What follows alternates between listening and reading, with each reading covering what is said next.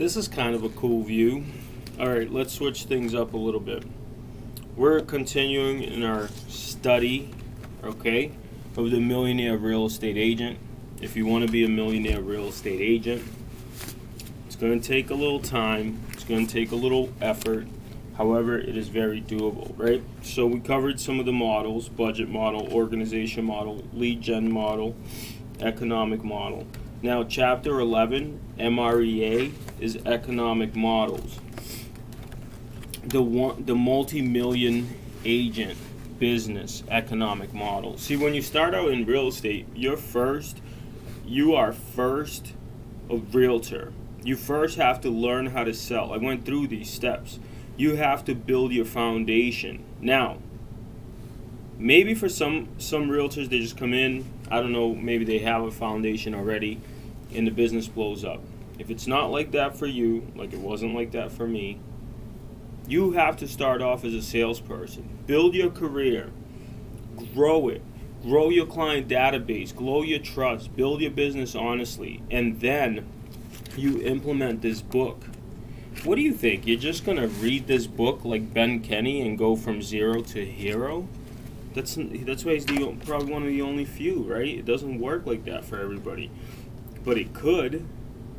So you just got to pay attention. So chapter 11 talks about the model 1, the millionaire real estate agent economic model. The four models of the millionaire real estate agent are the same four models we've been discussing. At the millionaire level, the difference is not in the models, but in the issues and numbers you will need to fully execute them. What happens is once you're a salesperson, you grow your business, you save your money like we talked about then you go into the bigger models. Now you have people. Now you have big, bigger expenses. Now you have um, a lot more output. Right now you're adding marketing. Now you do it plus prospecting based marketing enhanced all that stuff. But now you got to know your numbers. So what we did in our business, our whole business. One thing people always say about my brother and I is they really know their numbers we would track everything. Appointments how many appointments went on conversions. We didn't know like we didn't necessarily go off the book but the reason we tracked those numbers because at the time they were very important. They still are. So gross commission income minus cost of sales minus operating expense equals your net income okay? Now we're playing big. We're playing big games right? This is this is where you have people working for you. You know, these days, teams are what brokerages used to be, okay? In essence, the splits are 50 50. They give you a bunch of tools, you get leads, you get opportunities, you grow your business. And brokerages are now brokerages, you know? Um, if you really understand how real estate works, don't worry about anything else or what anyone else is doing. Just worry about growing your own ability to get more sales to get things done, you know? So let's continue. So gross commissions plus income minus income minus operating expense equals revenue. Gross commission is based on assumed 6% total commission with 3% to the buyer side. Cost of sales is related to the amount of money paid to a listing specialist and the commission split between paid to a buyer specialist. For example, a talented listing specialist will, will cost you between 65,000 to 100,000, and a conservative, conservative high end assumed for all calculations. For the buyer side, assume the 50 50 split for buyer specialists on teams. Now, if you're talking about owning a business, that's a cost of sale, that 50% that you're paying out to buyer's agents, right? Listing agents could cost you much less and a higher output. So, operating expenses are all other costs doing business, including marketing, rent, salaries, equipment and supplies, advertising, etc. Because as your business grows, you have to start having operating expenses. If you think of any business, any business, for them to be a business, they have to spend money on the business. In real estate, we don't necessarily pay attention to that, but we should start. Net income is the amount of profit your sales business earns because you are following the millionaire real estate model to pull you through smaller goals. Your net income goal will always be a million dollar goal, right? So that means you got to do 2.4 million in GCI minus 700 in cost of sales minus 700k in operating expense will net the company a million. Right? Here's the chart. The millionaire real estate agent. That's the chart. Here's the breakouts.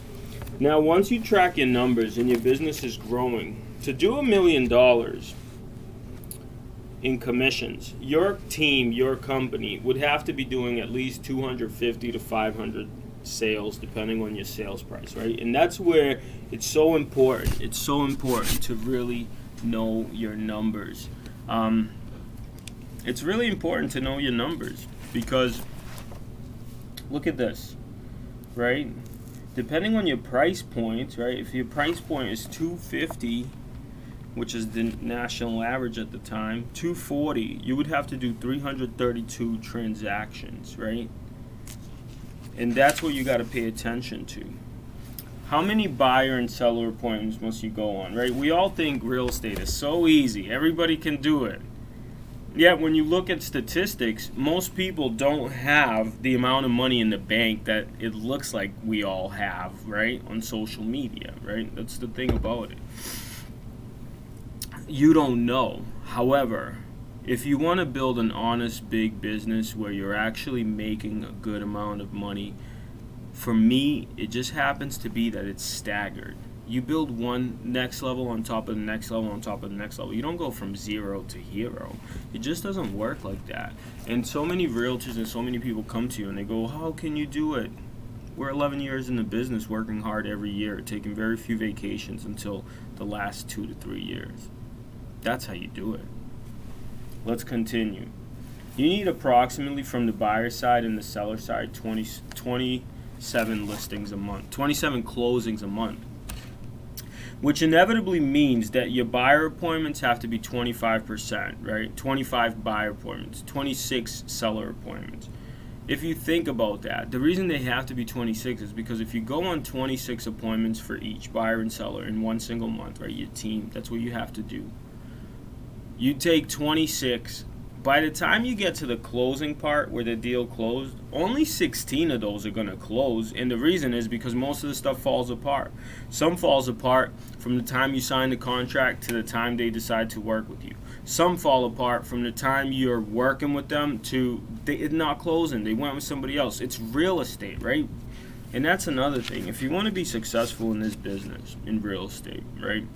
According to this book, and according to my own experiences, you got to stop taking things personal.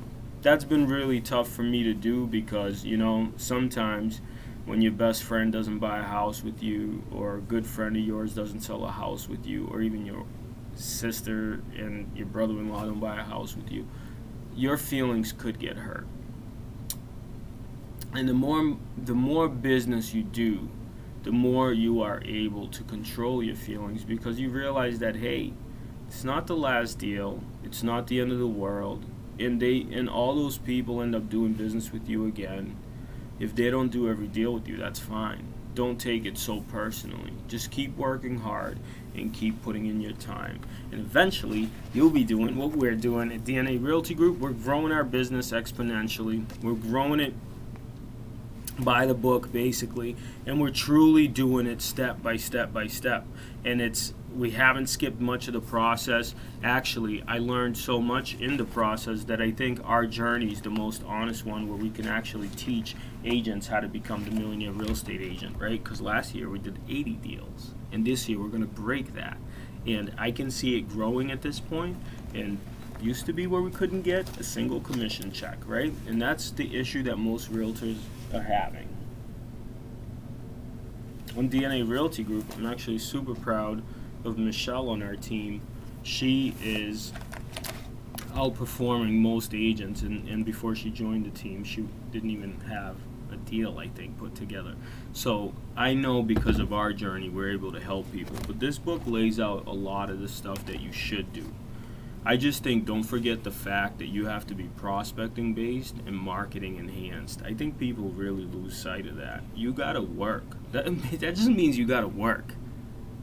Prospecting is working. But if you start your business prospecting and then enhance it by marketing, then you're unstoppable because now you know how to do the business. Now you know how to treat the clients. In order to prospect and prospect well, you really, really have to. Guess what you have to do? You have to know simply how to be a good salesperson because nobody's going to talk to you if you don't know what, what you're saying. And that's what prospecting is. You have to learn how to communicate, which means you got to study, which means you got to improve your skills. All right, so that's chapter 11 Millionaire Real Estate Agent Economic Model. Um, obviously, we do business in Massachusetts and New Hampshire. I do this for free. If you have any business you want to send to us, my name is Dave, DNA Realty Group. My contact info will be in the description box thing. Super fun. I love teaching this. The Millionaire Real Estate Agent is a great book. Get the one with the tabs. Somebody tell me how I could get paid for it. All right, good luck, everyone. That's chapter 11, and let's keep going.